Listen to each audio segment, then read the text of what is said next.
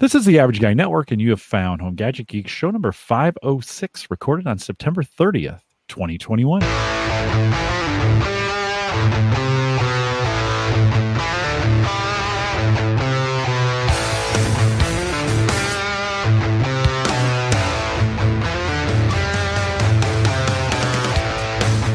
Here on Home Gadget Geeks, we cover all the favorite tech gadgets that find their way into your home. News, reviews, product updates, and conversation. A lot of conversation tonight, all for the average tech guy and gal. I am your host, Jim Collison, broadcasting live from the AverageGuy.tv studios here. Mike, thunderstorms last night rolled through. They woke up it felt like they were right here, where it almost feels like spring, but it's fall. It's pretty great. Welcome to fall weather, right? I love it. Yep, heading down to the Husker game this Saturday, and I love that perfect when it gets this type of weather. I love like football, that nice cool spring kind of temperatures, but it's fall, which is nice. I love it. It's supposed to be played outside in the cold. Erin Lawrence is with us. She's back. She's north of us. Erin, is it winter? Have you gotten snow already yet? It's always winter here.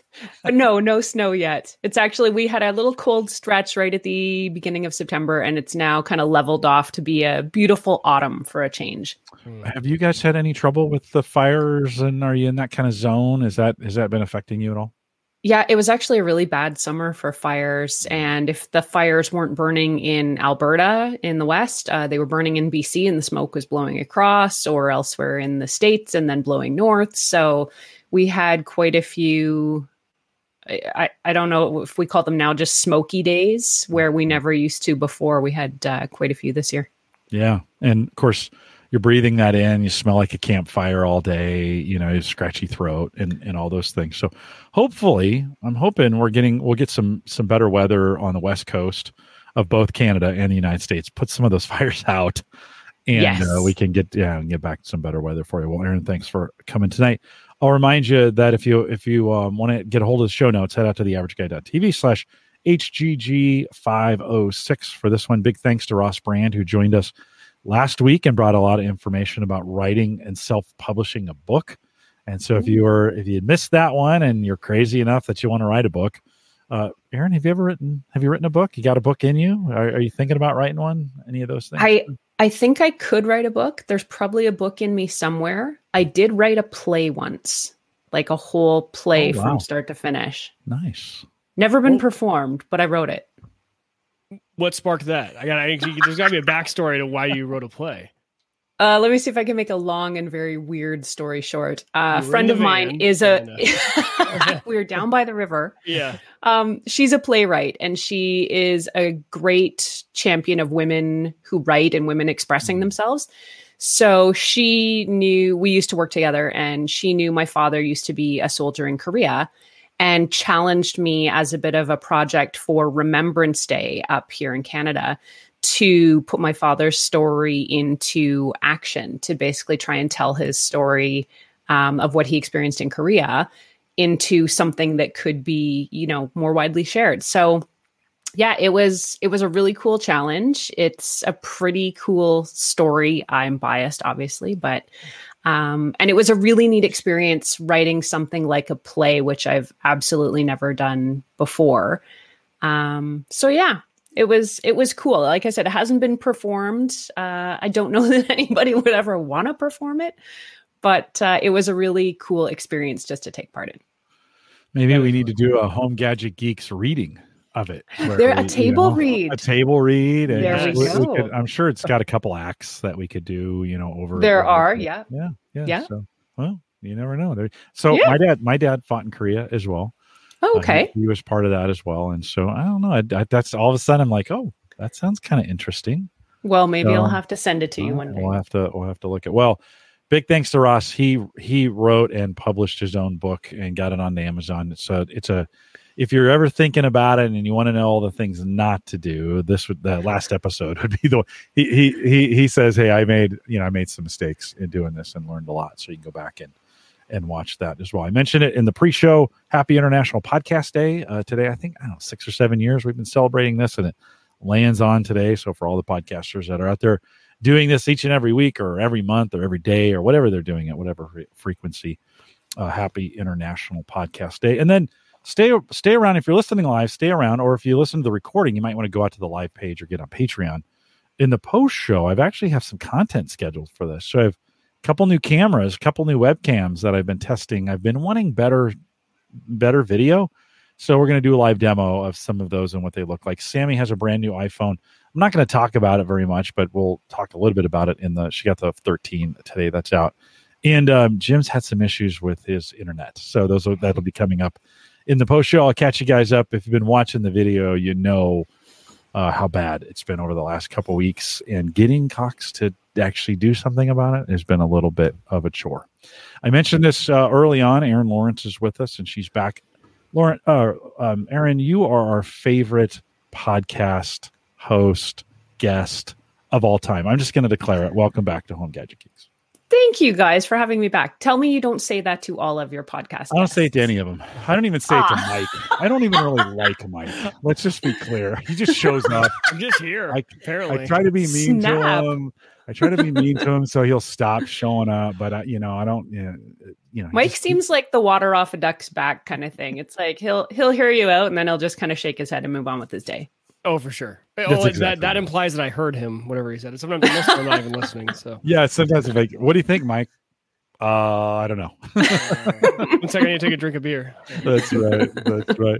Erin, I want to get started right off the bat with some coffee. And, I'm a big coffee fan. The pandemic changed the way I consume coffee. I started perking it on an everyday basis. Yeah, so fresh would grind it. And perk it every day. I worked on different timing. I used my Amazon device for a brew, for a perk time and then a brew time. And that, so then she'll tell me, hey, go, I wish I had an oven I could set to the, to the Wi-Fi, because I'd have it. I have kind of a recipe for making coffee now.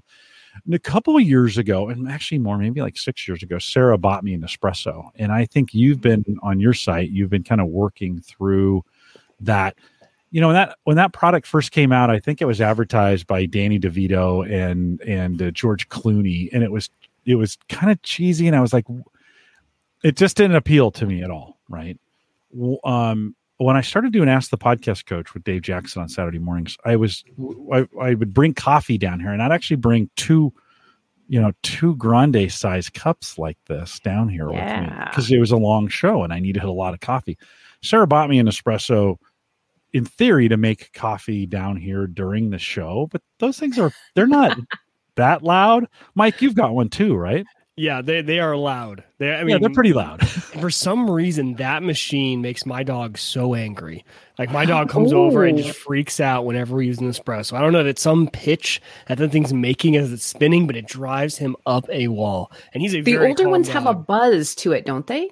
Like a buzzing sound? That might be. I mean, mine buzzes. Mine is loud. It's like you can hear the roar, and it kind of buzzes. Yeah. Well, they spin. First of all, when they're making the coffee, they put a little water in, moisten the grounds first, and then they spin the actual. The cup. You can kind of see. We're showing a picture here. They spin those cups in there. They actually, the technology. They actually have some like a barcode scanner on each one of the cups on the top. Do they have those? I only have the new, the newer ones, Erin. Do the older cups have that same thing on them? No, they don't. Okay. So you're talking about the Vertuo, which is the one that uses centrifugal force, and it's got those. They're a little fatter and wider and shorter cups. Those are newer. Those are within the last few years. But the original pods are the other ones that you're talking about, and that was kind of one of the reasons why I started reviewing all these Nespresso machines, is because I had heard about them and I knew people that had them. And I thought, well, what am I supposed to get? The original or the Vertuo? And, the Vertuo is kind of marketed as this better product. And, it's got the technology in it because it's got these barcodes on the underside of the little pods. And so that was kind of where I started this little Nespresso journey, was trying to figure out, well, which one should I try first? I don't even know. Yeah. And I started right on the Vertuo line. She got me for Christmas, I think, one of those. And they were like $99, not terribly expensive at the time. They may be a little more expensive now. I haven't priced them out. But again, the idea was I could make the coffee down here at my desk, but they're so loud. There's no way I was going to be able to make it during the show. But they really do. You know, this was a company, Nespresso was a company started by a bunch of coffee snobs who really wanted to figure out a better way. I think in maybe even in a reaction to the Keurig, the popularity of the Keurigs, of how do we make coffee that is still kind of instant, but how do we make it a lot better? And so when you compared the two, I'm super interested in the answer because I don't know it. When you compared the two, do they taste different? Are there differences between the two as we think about, because you can still buy both kinds, right? Both yes, you can. Both machines are out there. Both pods are out there. Mm-hmm. And in the testing that I did, I mean, there's so many different coffees available in both formats. I didn't find one coffee's format to be better than the other. I think they have... There's something in the marketing of the newer Vertuo machines where they do say, you know, it's a bit better coffee. It's more maybe single origin or what have you. But I mean, I've tried probably almost every roast from the Nespresso original line. And I probably tried about 12 or 14 of the Vertuo line. There's some you're going to like and there's some you're not going to like. So for me, the coffees were kind of even. Like you're going to go through them all and try them, pick out your favorites. And those are the ones that you're going to order time and again. So on that side, it's kind of all the same. Sorry to break it to you. No. No, that's good to know. I mean, so as you think about if I want to kind of upgrade my coffee, you know, and this is really a cup at a time. This is the great thing. You know, like when I'm making Perk, I'm making 3 or 4 cups of coffee. Right. And this, I can just throw one in, pop it in, it spins, spits it out, and I'm on my way. 7.7 ounces is kind of the size that I prefer. But the cool thing is on the Vertuo ones, it tells the coffee maker how much water to dispense. So kind of based if you want an espresso shot, they've got really dark and stormy, and then they have some blonde and light mixes as well. And that barcode kind of tells the machine what to do. It's pretty cool that way. Yeah, it does take the guesswork out of it. And for that reason, some people might like it. But the flip side of that is if you're in the mood for an espresso and all the pods you have are for a full size 7 or 8 ounce coffee, what do you do? Right. The Tech Gadgets Canada answer is, well, you can reprogram the machine, or there's sort of a certain button sequence you can actually push and it'll just dispense however much you want. Yeah. But you know, it's meant to be that set it and forget it thing. You put in the pod, you buy the pods that you want for the coffee that you're going to drink, and then let the machine do the work. You're not supposed to muck with it, but I did. Did you find that was helpful, or was it just sticking with it? Because I haven't messed with it and haven't wanted to mess with it. And that seems kind of weird that I'm a tech guy. I always kind of mess with everything. But it works so well. I've just kind of left it, let it do its own thing. When you kind of altered the formula, at least as far as how much water comes out, did you get a better result, or would you stick with the regular? No, you'd probably want to stick with what's meant to be. So if you've got a bigger 8 ounce coffee and you try to just extract it as an espresso, it's probably going to be too strong. So, I mean, you can, it doesn't mean you should. And again, back to that whole thing that, you know, they want you to do this in a certain way, and they portion the cups in a certain way so that you're not, you know, it's exactly the right amount of coffee for the exact right amount of water that the machine is going to dispense for you. So Mike, I'm always scared to make any changes, because I have the Nespresso with just the single button on the top, right? And I'm coming from Keurig, where you could easily just say, hey, like with the same pod, just make me a travel size mug or make me a small cup. And that's my biggest gripe about it sometimes, is it makes such good coffee. But when I have my travel mug, I'm like, I don't care. Just pump some more water in there. Just give me more liquid in the cup. But there's a sequence on the buttons. One, adjusts your preference, and it kind of saves it, from my understanding. Yes. It's kind of like, hey, this is now your new preset. And I'm always scared that I'm going to dispense more for a travel mug, and then I'm going to go back to my regular morning coffee mug, and it's going to overflow. So I've never messed with it. I just need to read the directions, because I know it's either tap once or tap and hold, just for a one time dispense me a little bit more coffee. into my travel mug, which I you know, it's one of those. Oh, I'm like, I can't remember which one it was. Is it short press? Is it long press? Exactly. Yeah. I put those instructions on the blog if folks out there do have this issue as to how to reprogram it permanently or temporarily adjust it. TechGadgetsCanada.com, just search Nespresso. And I've got both sets of instructions there because I tried that and I wanted to know what it was going to do. And I also include the reset sequence in case you do screw it up, Mike. I am going to save this article right now. And Mike, have you cleaned it yet? Have you put it on self-cleaning? I think it's 3. You got to do it 3 times within 5 seconds. I've done that once.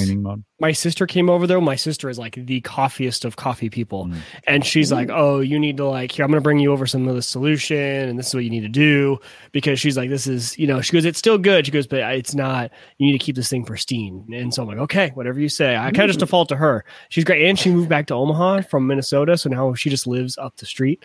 So I'm like, hey, come help me do that thing that you do with an espresso where you clean it really good. Erin, in the work, did you find a you know, a style, a, you know, like, you know, they have single coffees from different countries, Colombia, Mexico, right? They have different flavors. They have like chocolate fudge. They have like, I saw pumpkin spice, right? On they've got some of those. They've got just straight espresso, you know, straight coffee, if you want it that way. In all the work, did you find a favorite go-to that you were like, yeah, this could be my daily driver? Yeah, I've got about half a dozen that I rotate through. I kind of have them on regular order, and I just found 2 new ones. One is called Café de Cuba, and the other one is Congo. And those are 2 of the newer ones that I've tried that I'm like, oh, these might have to go into the rotation. The Cuba one's really good. You know, I've been kind of testing Colombia and Mexico, and you know, I thought I won't be able to tell the difference, and man, I really could. Like, it's like, you know, it's going back and forth every other day, and kind of been like, okay, I remember this. And Mexico's got a little, it's got a little more flavor to it. It's a little more bite. It's kind of a little more bitter, which matches my personality. So I thought, okay, that's I really like that one. And then Colombia was a little smoother, not as much in, like, not as many interesting flavors going on in it. You know, Colombia is on my list, but I've not tried the Mexico, so I'm going to add it. Yeah, Mexico would be a good one to do. But I had been, you know, I picked a couple coffees early on, Mike. I'm going to ask you what you did, but I picked a couple coffees early on. I used to make my lattes with it. So they have an I always want to say Nespresso. They have an espresso pod that you can get that'll pump out a couple ounces for you and do it that way. So if you want really thick, dark coffee, but then I froth, and we'll talk about that here, Erin, in a second, because some of these have frothers. The one I have does not. And so for maybe 2 years, I made a latte every day off those things and rarely made coffee. Since I've started the intermittent fasting, milk has become very difficult for me. Like I this is something I didn't expect. I was like, oh yeah, man, milk is a gut bomb now. I can't really do that. In fact, I've gone to lactose free milk. My daughter drinks that. It froths really well. Like I think that it froths really well. If you haven't tried that, and it's been better for me. But I'm drinking less. I'm drinking maybe a latte maybe once a week. And I'm drinking the single serves, you know, so as I'm brewing my coffee in the morning, I'm making this an espresso first to be drinking while I'm waiting for the perk to get ready. And then I drink the perk all morning. I'm drinking 4 cups of coffee every single day. Oh yeah. All right. Yeah. But Mike, hey, what do you espresso before my coffee? Yeah. I have the espresso while the coffee brews. Absolutely. It's a jump start. It's a great way to get it. It's a great way to get the morning started. Mike, what are you doing? Yeah, so we've tried a lot of them, and we like them all. Actually, there's only one flavor that my wife and I both agree we're like, oh, just not that great. It's anything chocolate flavored from them we have not enjoyed. I don't know why. It's just, it hasn't. And my wife loves like mochas and stuff like that. So I was surprised she didn't like it, but we both agreed that wasn't our thing. Our go-to is they have a dark roast variety pack with Intencio, Stormio, and... Oh, yeah. There's one other in there, right? There's like a blue, brown, whatever. And we just like those. And they're dark, but they're not too dark. It's the darkest they make. But that is our our go-to. That's on reorder. And then every time we go to reorder, we'll add one in. It's the that capsule dark roast pack right there. So that's our go-to. And then we'll add a Virtuoso, right? Is that the other one that I'm seeing? I think so. Yep. And then we'll always add in one like the Cuba or the Mexico. And man, those are always delicious. But they always go way too fast because we always end up going through those before we end up going through all of our regulars. We don't though. So like we're not this is the one machine. Like we used to have just the regular coffee maker and makes a pot and stuff like that. But ever since we've gone down to just this, and I've yet to determine how much more we're paying in coffee or less, right? Because we would always be dumping some of that pot out. And this really does just allow us to make, the one or one more cup. I don't have any problem using 2 or 3 pods a day if I really need it to. But I think it saves us a little bit, and we only order what we really need. Well, and it's fresh, right? Like that's the other big thing that Nespresso really gets on you about, is that you don't have coffee going stale in the cupboard or in the package or wherever you're going to stash it.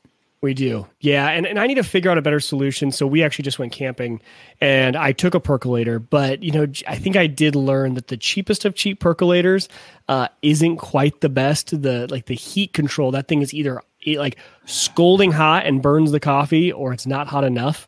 And then the handle on it wasn't that great. So I need to figure out a better camping coffee solution for when we're out. I was just taking the percolator and putting it on top of our camping stove and doing that. And I tried 3 different mornings, and it was like, okay, still couldn't dial it in. It wasn't as good as I remember some of the old percolators being. So I think I just maybe invested in a little bit nicer of a percolator, probably than the $12 Walmart special Ozark Trail percolator. That's what I bought. And it actually, stovetop works great. Yours works good? I just on the okay, so it's just me. Because I was wondering, I'm like, is this the thing or is it me? I had to figure it out. It was a $16 Amazon special. Yeah. Not one of the things they announced. We'll be talking about that announcement here towards the end of the show. But it actually, Mike, I thought it was going to melt at the very first. It was so thin.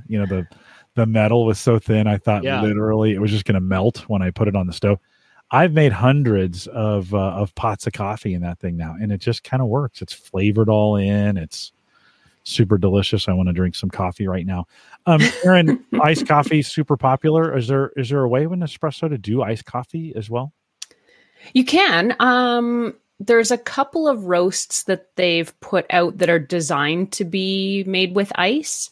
You're really just making your espresso over a glass full of ice, and then it's kind of melting and watering it down, but that's what that coffee is roasted for. So you can do that. There's one called chocolate fudge. Have you tried this one yet? I gotta bring it up because I do not do flavored coffees. Okay. I cannot. This is an area they have really been pumping lately. This is new to them. They kind of, they were doing just the regular coffees, but now they have. So I bought some. I haven't tried them yet, but if you're into frou-frou coffees, right? If you're going to Starbucks, some folks are, and they were this. I think this was a knock on Nespresso for a long time. Mike, is that what do you think? Family, my wife goes to Starbucks a lot. So Jimmy, if you end up liking this, I've got 3 boxes of this for you because we weren't a big fan. We both tried really? One, and we were not big fans. Now I'm not a flavored coffee person either, so it didn't surprise me that I didn't like it. It surprised me that Hannah didn't like it. So if you like it, I've got a bunch for you because we ordered it, and then we accidentally hit reorder, forgetting we had it in our old order, and so we got another box of it the next time. So, I've got a bunch of those for you. Okay, I have to let you know. I had to try it. I was like, okay, and I'm not a big flavored coffee guy either, but I'm a big chocolate fudge guy. I love chocolate fudge. So I thought, report back. We'll have to give it a try. Couple comments from the chat room. Brian Hour says, I'm just a Folgers breakfast blend. And, by the way, don't hear us saying in this, like, you got to go this route. I just think this was an interesting, like, it has really become Nespresso has really become an interesting kitchen gadget. And it's one of those kinds of things, like, say, if you just want a cup of coffee, you can just throw that in there and do it. It is better than instant for sure. But you know, hey, everybody, you do, drink what you like. He drinks three or four. I make 20 cups at a time. Bust Out says my coffee is called soda, and for a lot of folks, this is that's their morning caffeine. Yeah, Coca-Cola. I know plenty of people that drink a Coca-Cola for breakfast instead of coffee. Tony says on his day off, a big old pot for me and my wife. And Sarah has gotten, my wife has gotten into my coffee in the mornings. She used to not be a coffee drinker at all, and I find a cup missing from it before she sneaks out for work. She's perked her own now, and then saved it, chilled it, taken it as kind of iced coffee as cold brew. Yeah, as cold brew. It's not technically how you do cold brew, but I think that kind of works that way. Ken says Maxwell House. Listen, there's a lot of arguments around. Do you go to Dunkin', Tim Horton, Waffle House, right? Mm. Right? Starbucks. Good Tim Hortons shout out there. Uh-huh. Man after my own Canadian heart. Tim, I've only heard. I can't get to Canada right now, so I don't know. No, you can't. I can't. Actually, no, you can now. Oh, really? Is it open? Yes. If you're vaccinated, it's open. Okay. Well, we can't drive to the U.S., but Americans can drive to Canada. Something wrong about that. I'm not sure what it is, but there's just something. I know something wrong about that. McDonald's makes also a fairly decent, consistent cup of coffee if you want to go that way. I don't know if I've ever had Burger King coffee, but there's all kinds of different ways. Erin, it looked like you messed around a little bit with the froth thing, and for some folks I do enjoy a good froth. One of the things Nespresso does that I've never seen another coffee maker do is it makes coffee froth. So for almost every time you make it, there is probably a half an inch of froth. Mike's shaking his head. It's pretty delicious, right? I mean, isn't that the best part? Is the froth, the coffee froth, the crema? Yeah, crema. Yeah. It's pretty delicious. So. Did you mess around with the different ways to make with milk or whatever cream? I did. I tried. So after I sort of got myself oriented between, okay, what does the Vertuo do and what does the original do? I ordered a machine called the Lattissima One, and thinking normally I'm a black coffee, straight up espresso girl. I don't add anything. I will have the occasional cappuccino or latte if I'm out and about or, having coffee with a friend. But normally I'm not super interested in the milk. But I was really interested in this particular machine because it's a very slick looking machine. It's sleek. It matched my kitchen. I'm not going to lie.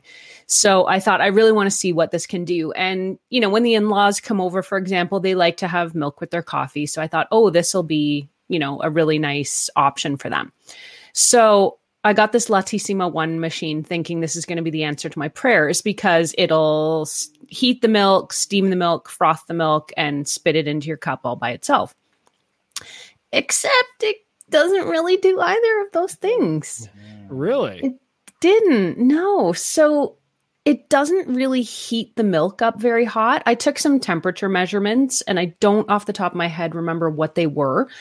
But to me, when I was drinking it, it was like tepid. It was like lukewarm milk. Oh. So you've got kind of hot coffee, lukewarm milk. It's not a good experience. And then the other thing it didn't really do is there's no foam on it. Like it's not foaming the milk. It's just kind of spitting out the milk into your cup. So I will drink a cappuccino. Like if I'm going to have something with milk, I really like a cappuccino because just a bit of milk, lots of the foam, yes. And I'm a happy camper. Except this didn't do any foam. And I took some video for my YouTube channel of like the results of this foam. And there's just no foam to speak of. So I was really, really disappointed in this machine because I can make lukewarm milk in the microwave, and that's kind of like what I felt I was getting out of this machine. The espressos were great. The machine looks fantastic, but you're paying extra for this milk service, and it's subpar, in my opinion. Well, especially when you can compare it to, so we have the Nespresso branded milk frother that's like the silver jug, whatever you want to call it, right? Sets on the pedestal, and it has, actually, I love it because it has the different settings for, do you just want to warm the milk? Do you want warm and a little bit of froth? Do you want warm and a lot of froth? And there's all the different settings for it. And that thing is amazing. My wife is in love with it. I'm kind of like you. I'm just a black coffee drinker. That's all I really go for. Unless I'm having a cappuccino. And so we'll make those. And that Nespresso frother is fantastic and super easy to clean. It's actually just a little magnet spinner on the inside that froths it. Okay. So it doesn't, you just pull it and it doesn't, there's no like connection to the inside. So it's really easy to clean. It's fantastic. So yeah, maybe the solution is the regular Nespresso with their external milk frother compared to the one built in. That's really good to know. That's this one, Mike? Is that the one you have? Mine's a few years old, but in general, it looks like that. Yeah, it's actually got a handle to it. Is there a different... The Aeroccino? Yeah, it's that top one right there. This one right here? Yes, that is it. That thing is fantastic. And like I said, so there it is, the three settings that you got. Works great. Erin, I use a version of this that of just one I bought on Amazon that's very, very similar. It sits on base. You put the plastic... and you can get, it comes with a couple different kinds. You can get one that just warms the milk and froths it a little bit. So it just kind of adds a little air to it. You can get the one that whips it for like, if you want it for like a cappuccino, if you just wanted that, the milk to put on the top of cappuccino, and easy to clean. Pull that, the thing is just a magnet, pull that out, scrub the bottom, throw it back in the strainer, and it's clean. And these I've been debating trying that, so that's good to know. This one's $50. I paid less than that. I think 20, maybe 22, or between 22 and 30, which is like $150 in Canada. But exactly. But this has been, and the really nice thing about this, you can do cold foaming too, so it won't. It'll just spin and keep it, so it'll add air to the milk or to the whatever you got in there, not heat it up. And then they're great for making hot chocolate. So if you want to throw the milk in, throw the chocolate in, and then warm it up and spin it. Man, the grandkids love hot chocolate out of these kinds of frothers. So if you haven't tried them yet, you might try those and compare them to what you've already looked at. I found it, we did one where the top, it had the little frothing thing on the top, and then the bottom spun some things around, and it was just too much things to clean. Like, yeah, too many small parts. For every day, I was like, I don't want to clean this thing every day. I just want to pull this thing out, rinse it off, and toss it in the, in the dish strainer and be done with it. They both work pretty well. The big drawback to many of these is just the volume of them. And like you said, the heat. So you gotta, to get milk or whatever you're using, whatever milk substitute you're using, to get it to the right temperature, like the hot, you got to do it over time. You don't want milk to go instantly hot, right? Yeah. So you got to. It's hard to do, right? Right. Yeah. It's hard to get patient there. To your point on alt milks, though, this poor Lattissima One machine, Jim, would definitely not be for you because you can only use cow's milk in it. Which I don't know if that's the situation with all of those Nespresso machines where it's actually built in, but it is not built to handle alternative milks. So this would be out for you anyway. And I feel like Mike's solution with that Aeroccino frother for $50, I mean, that Lattissima One machine is about $600 US. So, I mean, you could get a basic Nespresso espresso machine for like $150, $200. And still buy the frother and still be way ahead in getting a better product by the sounds of it. Yeah, because are there any other features on that $600 model that besides the fact that it injects milk? There's a bit of a bigger water tank. It'll hold a few more used pods. It's got a little movable pedestal if you want to use different size cups and stuff. But no. Are there Nespressos that take a waterline input yet? That's what I'm waiting for. I would easily tap not that I've seen. Line. We are constantly filling that thing up with water, and I just feel like it's always at the most inopportune time when the kids are hanging all over you, and I can't fill this thing up right now. And it's really early in the morning, and you're like, I just need coffee. Cheerios, and it's such a first world problem. I don't want to fill up my water tank and my coffee maker. But at the same time, if I had a little waterline adapter, that thing would be perfect. Definitely Keurig definitely has that I know they do. Yeah. Oh, okay. They do. Because they have it's almost like their commercial line, right? Like you see those in office buildings, right? Where they're all connected to a water line and they work pretty well. Erin, we had an old school Mr. Coffee espresso maker with, so you would pack, you'd pack the grounds. Oh yeah. Yep.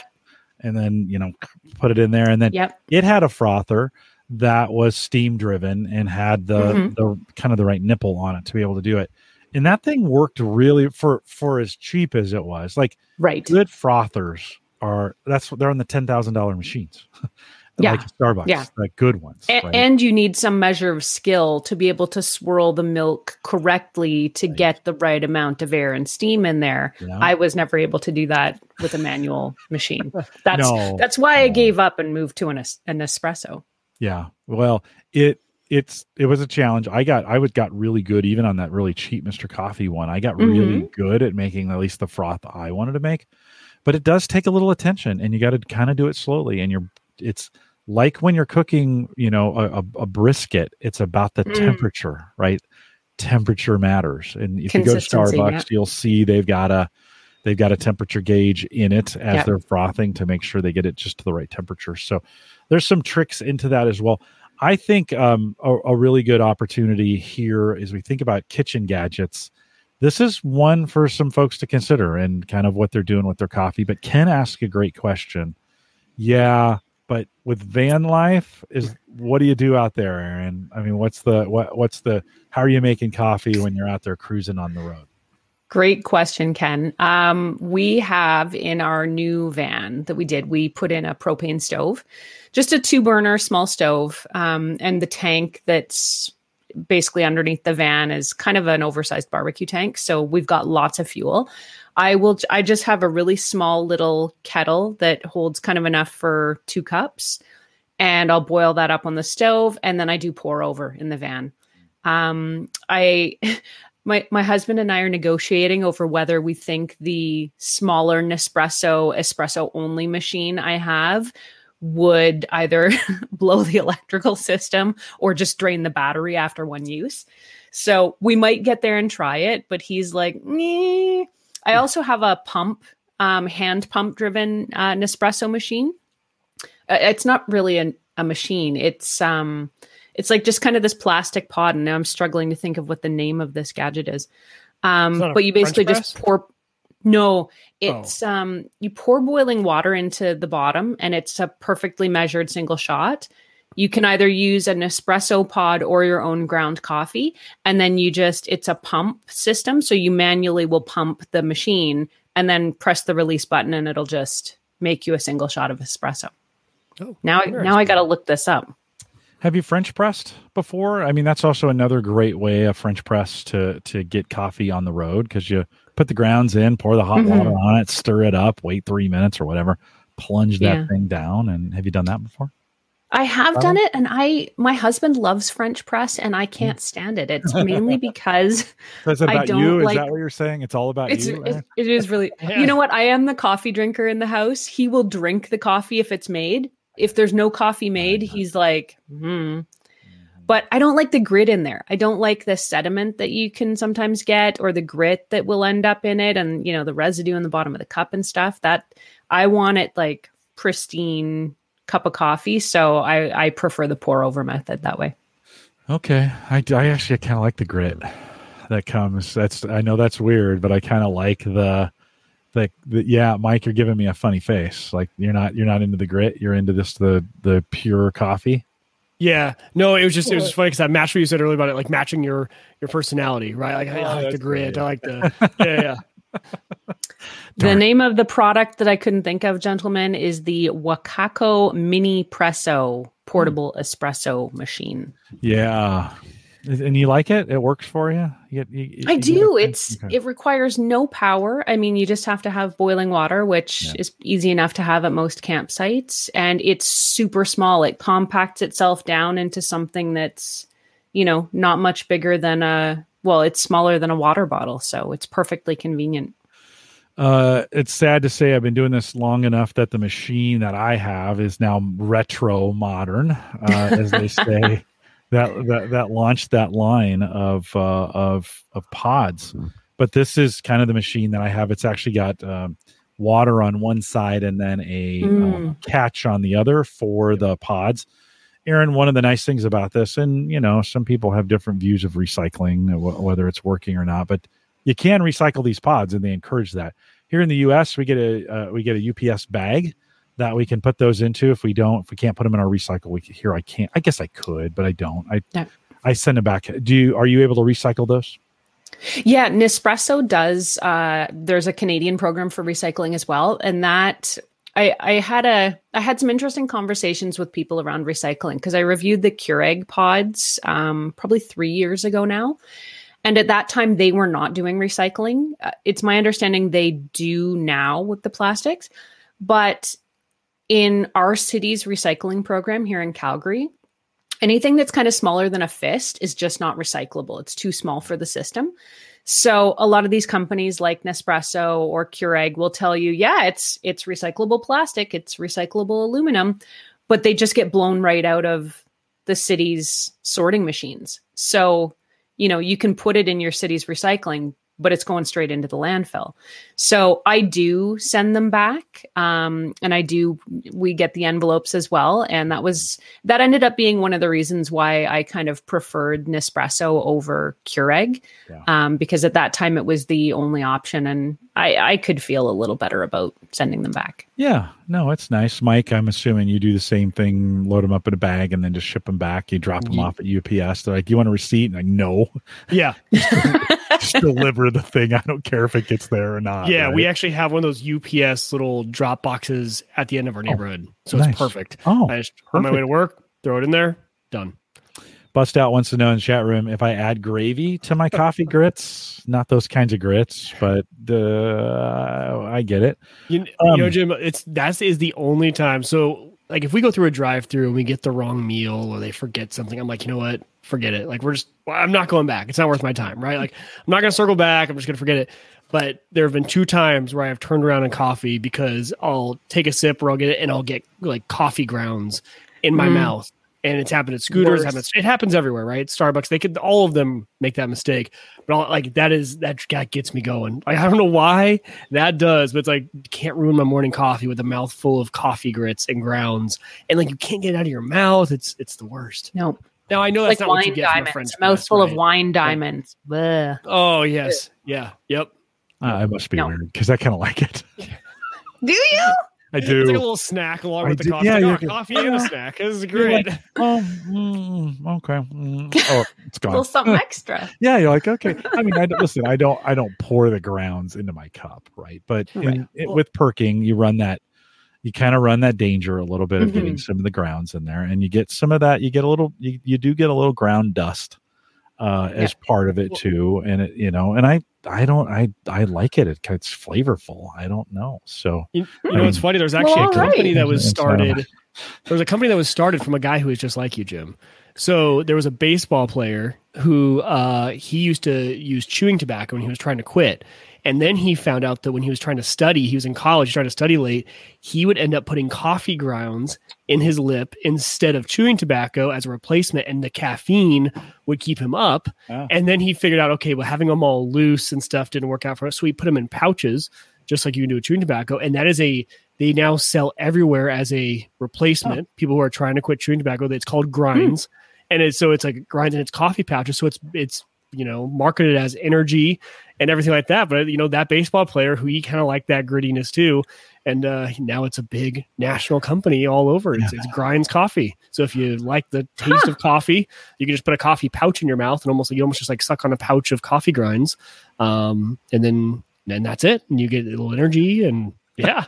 I learned something today. I do love the smell of just fresh ground coffee. Like there is something about pulling that out, you know, you grind it up and just pull that out and it's just delightful.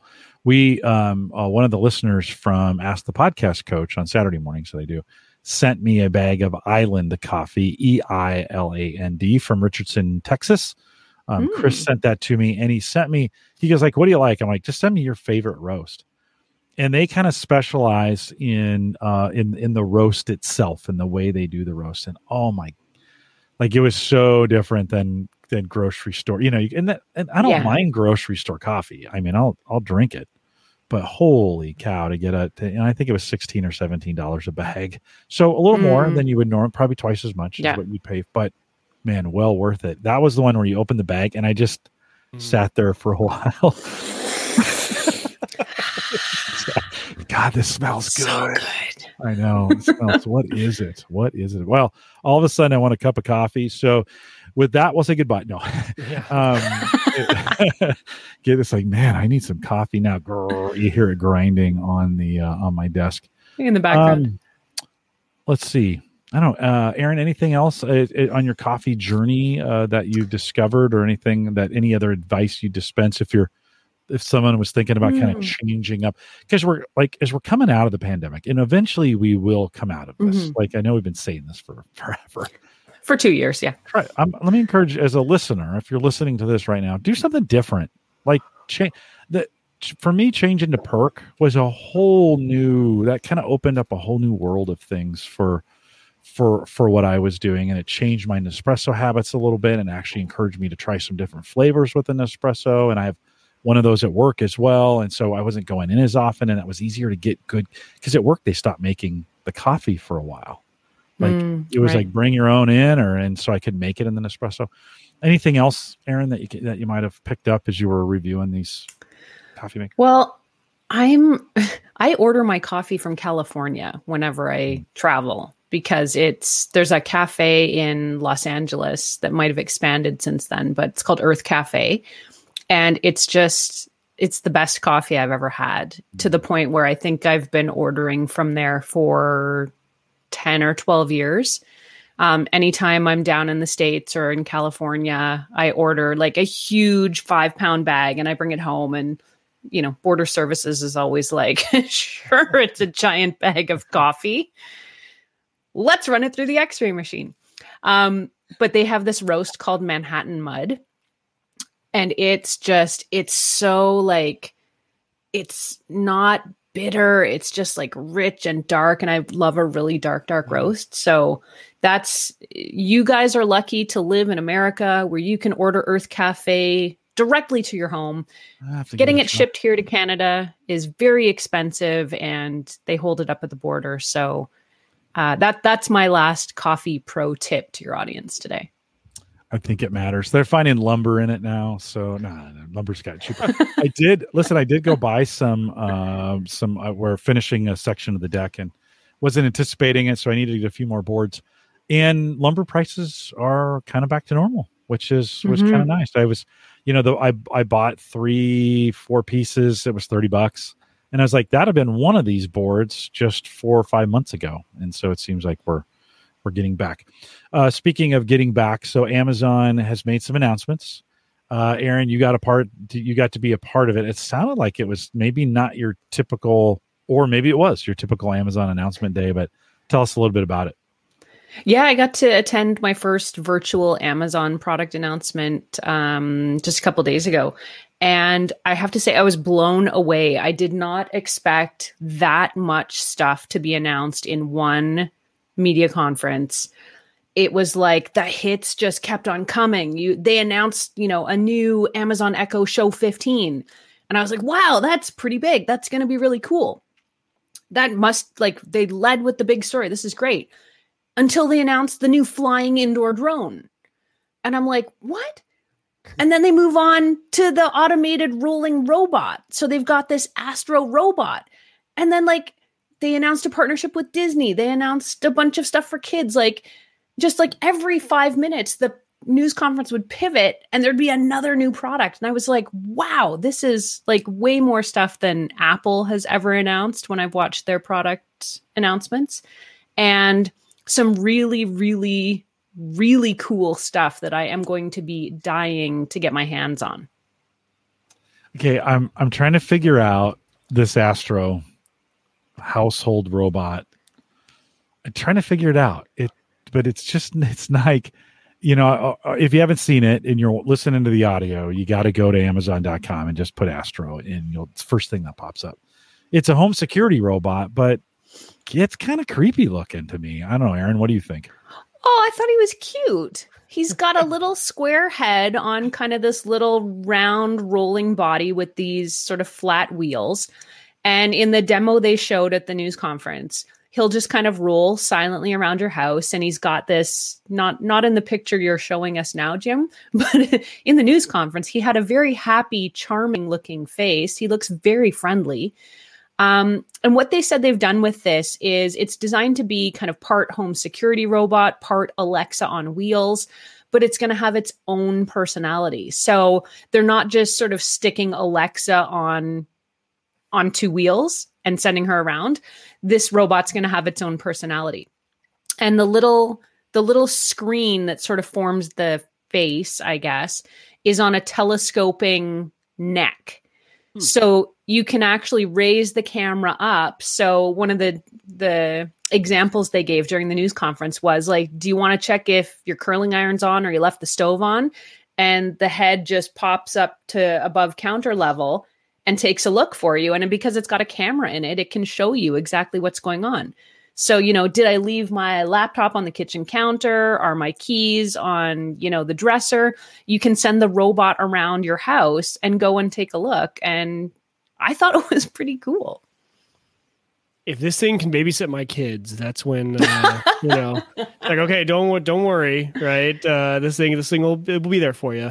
That's pretty interesting though. I don't know. Like I got to go watch the video because I'm kind of like, Jim, I'm kind of like curious, like, okay, what is the use case? You know, because $1,000, unlike a lot of the other Amazon products that are insanely cheap, especially on Amazon Prime Day, right? That's a hefty investment. That's got to be worth it. Yeah. Well, I mean, completely autonomous robot that is supposed to learn your space, be able to navigate. You can drive it around, or it can sort of go, from what I understand, on like a preset path. That's kind of appealing. I bet it can't climb stairs, but there's the telescoping neck. You're seeing it now. Or watching the video. It's so smart. Like, it's very versatile. I mean, the last Echo Show, the Echo Show 10 that they announced, I guess about last year at this time. I mean, that first introduced motion to these devices. And that's been a limitation of things, right? Like, they've got cameras in them and they've got screens, but if you're on the other side of the screen or across the kitchen, you can't see it. So they introduced this sort of 360-degree swiveling Amazon Echo Show 10, which is really helpful. And it's got a camera in it, so you can actually use it to pan across your space and act as a security camera. But the trouble is it doesn't... The camera doesn't pivot very well on it. Well, it doesn't pivot at all, actually. So if you have the screen kind of angled for you to watch videos, when you turn it on to view a security camera, it's really only going to see kind of up and behind you, as opposed to what's the dog doing down on the floor. You can't take a look. So this is sort of that next iteration of what's going on in my house. Where are the kids?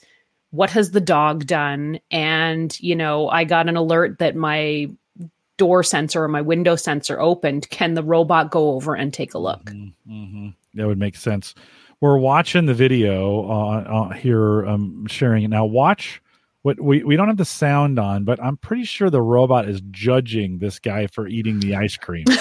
I'm pretty sure that's what just happened. That's what, like, I need a judgy robot that at 9:30, when I've got a thing of ice cream in my hand, rolls over to me, takes those little eyes that are on there that are kind of a little creepy, just saying, and then they turn into judgment eyes, you know, like, yeah. Jim, we've talked about this. Like a personal trainer robot, Jim. Yeah, exactly. That's what you want. I wonder if he can train it to do that. Maybe he can put a workout video on his little face and be like, all right, Jim, snap to it. Let's go. Like, come on, get up. Because my watch already judges me. You know, like, right. Hey, it's been a while since you've actually moved. You might want to move. Like, I know you've been awake a while. You might want to move. The Show 15, which I'm assuming is just a gigantic screen. Anything different about that? We liked, was it the 10 that was on the base? Yes, the swiveling base. So what's the difference between the 15 and the 10 then? So the 15 is, because Amazon does this, the number refers to the size. So it's a 15-inch screen. You can mount it either horizontally or vertically. And it has what they're now calling, maybe not creatively, widgets that you can put on the screen. So depending on what you want to see on the screen, you can customize it. So if you want, your family calendar, maybe you want the weather, maybe you want sticky notes. Sticky notes are another new thing that they've added as part of this. There's also smart home control. So you can kind of configure it to be how you want.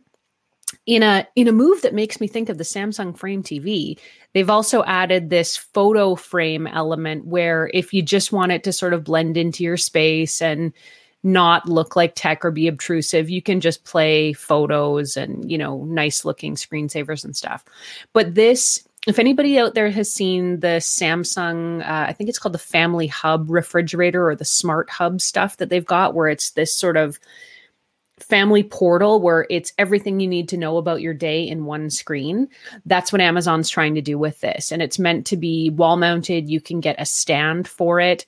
It doesn't move, but it's sort of meant to be, it's almost like they're trying to bridge the gap between a TV and something like the Show 10, where it's just, does anybody out there still put like the calendar up on the wall in your family home and you write the stuff down on it? And it's paper and it's got a prominent place in your kitchen. Yep. This is like that, only digital. They want you to get rid of the calendar off the wall and just go with the Amazon ecosystem. I could be convinced, I think, of that too. But, because Hannah and I have been trying to find a good solution for that. She's always been a paper and pencil person. I've always been digital. With a family calendar, we've gone paper, we've done digital, we've gone back and forth on all of those. But having something that's a good form factor for that, because Jim, remember when you were doing like the touch screen in the kitchen with the kangaroo, right? Like that was something we were even considering doing. But like having something with that form factor, now if we could tie into Home Assistant, that would really be even that much better. I wonder if it's open source, you could hack it. I don't know. Mike's already thinking about mods. Yeah, right. Yeah. Erin, I'm thinking you've been reviewing vacuum cleaners as well, and I'm kind of stuck. Like iRobot announced this $30 a month kind of subscription. You get one of their best vacuum cleaners. That's the one that goes to the tower and it cleans itself out. Yeah. You get all the supplies that you need. $30 a month, 3-year commitment to it. I think they retail it at like $8 or $8.50 or something like that here US.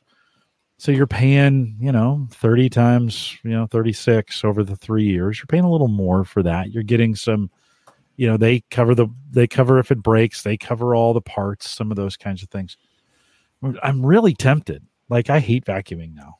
And I'm just saying that because I want a robot vacuum cleaner. But as we think about what you've looked at, and I think you recently looked at an iRobot, do you think it's worth going a subscription model on those, or do I buy them outright? That's a tough one. I mean, does the subscription model include, an upgrade every couple years? Yeah, so every 3 years, then you can 3 years they'll give you an upgrade. Yeah, because I don't think they'd last more than 3 years, just to be honest with you. Like, I've had an Auric for, I think we're on our 12th year or 13th or 14th year of this Auric. That back in the day when they built those things to actually last for a while, it had a 10-year or 20-year warranty, something like that on it. Yeah. Now I just feel like this tech stuff, you buy it and, man, you're lucky if you get 2 years out of it before it just kind of stops working or whatever. So anyways, every 3 years, yes. That's not bad, because I feel like a lot of people wouldn't,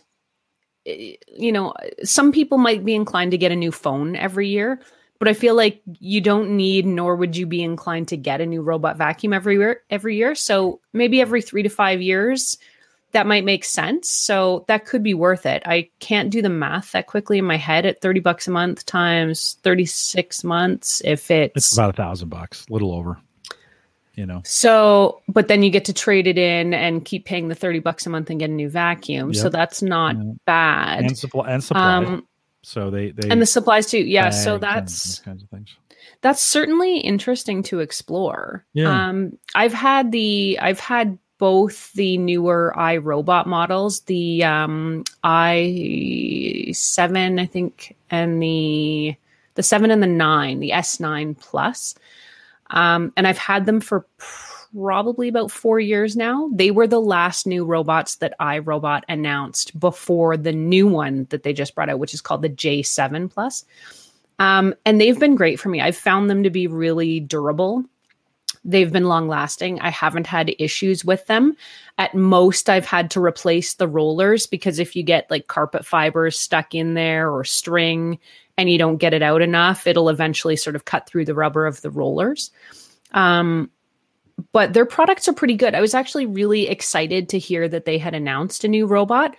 I thought for sure it was going to be a mop and a vacuum in one, and it wasn't. And that absolutely floored me because all of the new robot vacuums that come out now will do mopping and sweeping and vacuuming. So I was pretty shocked that iRobot hasn't gone in that direction. But there is some cool new technology in this one. I do need a dual. Now that I say this, it does need to be able to mop. Like that's one of those kinds of things that would be really nobody. It makes a huge difference. I mean, I vacuum, but nobody wants to mop in our house. Like they just hate that job. It'd be great to set up.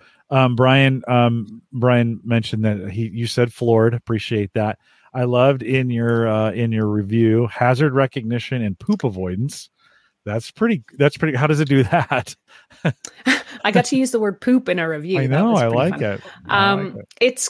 They've improved the mapping in this, the mapping and the object recognition. So there's some new smarts in this version of the robot. I mean, they've spent the last 5 years essentially improving on the last ones. So it's got a camera in the front of the robot now, which can do things like detect cords and cables. It can detect stray underwear on the floor. It can detect pet poop or accidents, and it will avoid them. And what it does is it'll tell you, you get kind of a push notification with a photo on this new one that says, hey, I recognized an object in the room. Is this something that's going to be here all the time that I should know and avoid? Or is this just something you forgot to pick up? Now, I'm not quoting the robot because it's not really that conversational, but you get the idea. And you can mark something as a permanent thing like, oh, yeah, we've run some cord or something there. Or yes, my tower of underwear is now an art installation. Mm-hmm. And it'll avoid it all the time. Or you can say, oops, sorry, my bad. You know what? We've cleared it up. You know, go about your business for next time. Mm-hmm. So it's got a lot more smarts, and robots are getting way better at recognizing things that we humans do, and they're smart enough to now start avoiding them. So you have the J version, 7J? I do not yet. Okay. I am getting it probably in the next week or two. So I will definitely be putting it to the test in my house and will report back fully. All right. We'll have to, so my good buddy, Ed Sullivan, who's a listener of the show, and I just spent a week with in Boston, keeps telling me, Jim, don't do the vacuum cleaning. You're going to be disappointed. He's like, I just feel like it's just not going to work for you. And it's so good, Jim. It's so good. Now, Erin, Ed, so good. Ed loves it when you're on the show. This may change his opinion if you're trying to get Ed. I know. I'll have to figure out. Mike, any thoughts? Can I just talk to Ed for a second? Yeah, go ahead. Ed, listen to me. You don't want to do the vacuuming. Nobody wants that. Does Ed have dogs? Does Ed have pets? He has a dog that sheds. In fact, I brought some of the dog home. Ed, with me. Come on, buddy. I know you need this. I'm not sure. We have two dogs, and it is a game changer for dog hair tumbleweeds in the house. Man, I am not sure that Milo, his dog, sheds a lot, and it's like that thing would just be full all the time. Like he would be changing. That's why you got to get the auto emptying base. Yeah. It'll clean it out for you every time. You don't even have to worry about it. Talking about he'd fill that thing up pretty quick. I mean, just the. Well, I am tempted. What I might do is just buy a inexpensive, a $200 or $300 robot vacuum, and just try it, kind of in the environment. Live with it for a while, and just see how it goes. It would get banished to the basement level, and then the good one would go upstairs, basically for it. I think someone was telling me that Dyson has one or has one coming out that will climb stairs. So, like, all of a sudden, you're like, Mike, you're shaking your head. Have you seen something like that, or have you heard about that? Well, I know that's been like the point that people have been waiting for, right? Is because it reminds me of those robot lawnmowers where it's, well, what do I do with a fence, right? Like, how do I, like, there's just the thing of there's two sections. Do you get two? You got to move it. Like, how do you get around that? I would love one of these things. I really wish I could use one now. It's just that with my boys, the age they are, there's so much stuff on the floor, it wouldn't even be able to get around. It would try and get out of its little area and be like, nope, I'm going back to charge. Like, I'm not even going to try and attempt it. There's just toys and clothes. These kids have just, they have it everywhere. But as soon as these kids get a little bit older, it's one of the first things we're buying because we also hate vacuuming. And actually, our house is perfect for it because we live in a ranch style. Once the basement's finished, we'll have to change that up. But right now, it's just one main living floor. The basement's unfinished. Yeah. Well, you're in that spot, Mike, where you're like, do I get two vacuum? Like, I need the basement covered. I still, we're down here a lot, and our house isn't that big. I think, Erin, part of Ed's concern, I don't have a lot of square footage, and it's actually probably easier to just do it myself. You know, it's one of those kinds of things. Like when I do the vacuuming here, and it is a 30, 45 minute deal to get the whole house. It doesn't take that long. Right. And because our house is smaller, we've got, like the dining room is taken up with all the chairs. That robot vacuum cleaner would not be able to get around those chairs. Oh, but they can. They've recognized where they are. They will map what you got going on. And wow, you're not giving up. I like this. Keep going. No, I'm you know what? I'm a convert because initially I was like, same as you, same as Ed. I was like, I can do this stuff myself. I don't need this. But the fact that it'll do geolocation, so it'll recognize, if you want to set it up this way, it'll recognize when you leave the house and it'll do the vacuuming while you're gone. So, I mean, you don't even have to be there. You can schedule it. So, I mean, I work at home now, but when I was going to the office, I had it set up so that, half an hour after I left every morning, it would go around and just vacuum up the entire house. And it makes such a difference. No worries on the dogs. It's post-pandemic. We're all used to that by now. So no worries. Well, I'm still thinking about it. It is one of those things that I'd like to. Every time it's like $30, and I'm like, well, I should just pull the trigger on the thing, and can you cancel at any time? That's a good question. I think that is a good question. I think you can. I don't think you're. Well, I don't know. You probably just have to send the vacuum back if it's less than, for sure. 12, 24 months or whatever, right? No, for sure. Erin, anything else out of that Amazon announcement that tripped your trigger, or anything that was interesting from a gadget perspective? I did think it was really interesting. It's not so much a gadget perspective, but it shows me the direction companies like Amazon are going in. They announced this partnership with Disney where they're essentially going to create a Disney version of Alexa. So it's called Hey Disney, and it uses the Disney characters, the Disney voices, and they've sort of done this B2B, business to business partnership where they're going to put Alexa devices in all the hotel rooms and all the Disney resorts. And then you can talk to Hey Disney and ask for directions to the park. You can ask what time tickets go on sale. So they're really being smart and strategic because, I've stayed in hotels and it's my habit to get up in the morning and ask Google what the temperature is outside before I go outside. And I miss that. And I'm like, I'll catch myself being like, hey, no, Google's not here. So when you get that smarts now into the hospitality industry, if it's customizable, which is what Amazon is going to do with it, my dogs. It's okay. If it's customizable for what you're doing and you can adapt it to each individual hotel property, it's going to be huge for a lot of businesses. Yeah. I'm not a big. I don't need another wake word. I do not want to, and I don't want Mickey Mouse telling me what the weather is. I just am not, I don't know. We'll have to kind of see how that goes with that. It seems a little, I don't know. It seems like, Mike, you got kids. Maybe this would be something better for the kids to use and get those kinds of prompts and voices. Maybe. I don't know. We are a huge Disney family. And for like Disney Plus is usually on one of the TVs all the time for our kids. But yeah, I don't know about that one. I've been really impressed though, Jim. The one thing that I was going to mention along the Amazon line is they also just launched, and it's, I don't know if this is their first game. It's probably their first big game. So they launched New World. So New World is from Amazon. So they made their own, they make their own video games now too. It's a computer game, massive multiplayer online game, MMO, I think is what they call it, is what the cool kids call it. And they just launched that 2 days ago, and it has been getting rave reviews, just huge. Like Amazon, all of a sudden, just multiple markets, different product lines that we didn't think they'd be getting into. Just a lot of really interesting stuff on the Amazon front. Yeah, well, it's going to be Christmas, right? I mean, Erin, we've always had you on to kind of get some Christmas picks, you know, as we kind of think about the things that are coming up around Christmas time. You know, this kind of loads up our plate on options as we think about what's going to be available.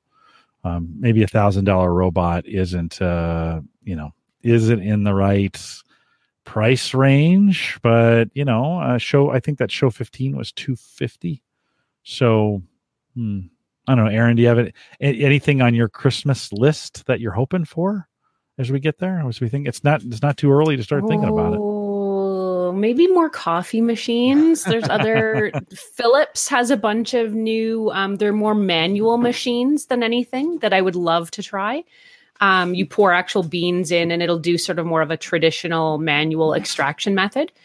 So there's, I think it's the Philips Latte Go 5400 or something that I would really love to get my hands on. And then Amazon also announced Amazon Halo View. Halo is their Fitbit version of Fitbit, which has been a smart fitness tracker band. The original Halo didn't have a screen. It was kind of this creepy just band thing that tracked you. But the new version has a screen. And I'm not going to lie, it looks a lot like a Fitbit Charge 5. So I'd like to get my hands on that. I've not had any experience with the whole Amazon fitness ecosystem, so I'd love to try that out as well. And what else? I'm always up for cool headphones. I want to get my hands on some Bose QuietComfort big over-ear cans and try those out as well. All right, Mike, got any Christmas items you're kind of thinking about that you're hoping Santa will bring? I'm sure there's a few. They're all ham radio related. So yeah, a headset for ham radio. So when we go out to we do the parks on the air, I would love to get, you know, they're kind of like those broadcast announcer headsets. They make them for the radio so you can have all your hands free to do your logging and everything.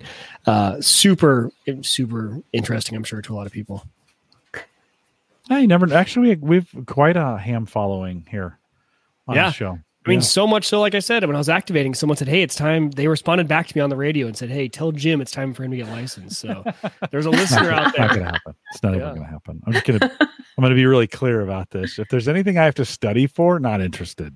Not interested anymore. So you got a perfect shack for it out in your backyard. No, I do. I do. The shed, you know, that's really what you do. I know, the smoke shed. So yeah, it's super good. Erin, thanks for. Can you stay around for a little bit of post show, or do the dogs need you? I can for a little bit. Yeah. Okay. No. All right. We'll have you hang out.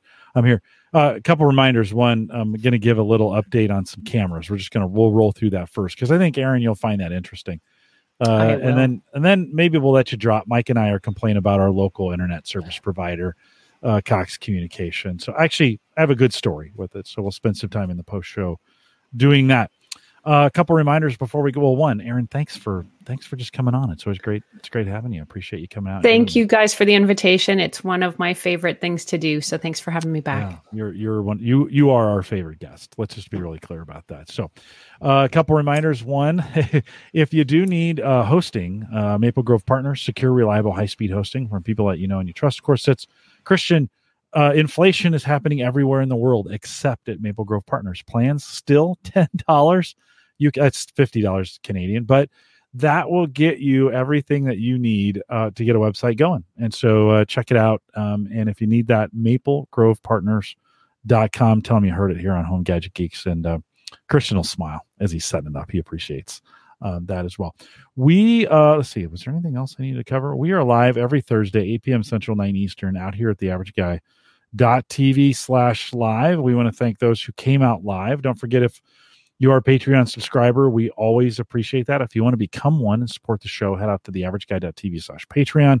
You can get signed up there. We just got one $5 plan. It's super simple, and it's always appreciated. Well, maybe that pushed me over the top for a robot vacuum cleaner if you support us on it. Then I can have buyer's regret when after I get it. I'll be like, I don't know, Erin. Oh, Erin talked me into this. And blame me. I will. We'll be back next week. We got a full slate of shows coming up, and I want to thank you guys for joining us live. If you're listening to the recorded version, you might want to head out to the live channel to catch the post show. With that, we'll say goodbye.